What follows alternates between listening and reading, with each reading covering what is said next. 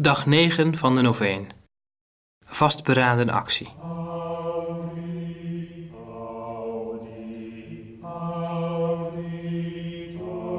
Eén ding is zeker: er moet iets veranderen.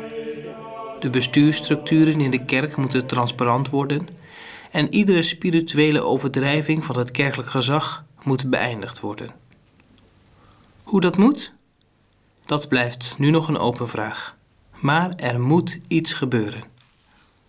Wij geloven Paus Franciscus op zijn woord als hij schrijft: Mogen de Heilige Geest ons de genade van bekering schenken en ons de innerlijke zalving geven die nodig is om onze wroeging te uiten en ons de vaste wil schenken om deze misdaden van misbruik moedig te bestrijden.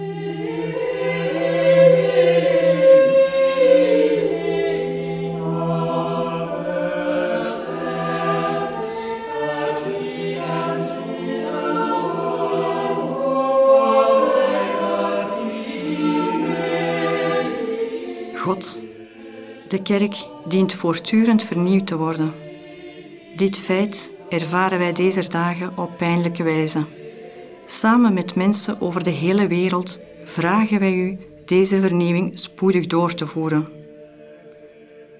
Geef ons een wijze van kijken naar uw kerk, die haar tot een gemeenschap maakt, waarin uw woord wordt geleefd en doorgegeven.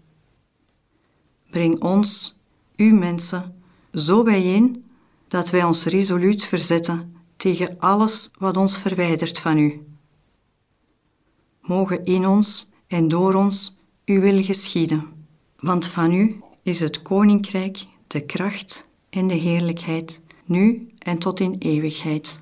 Amen.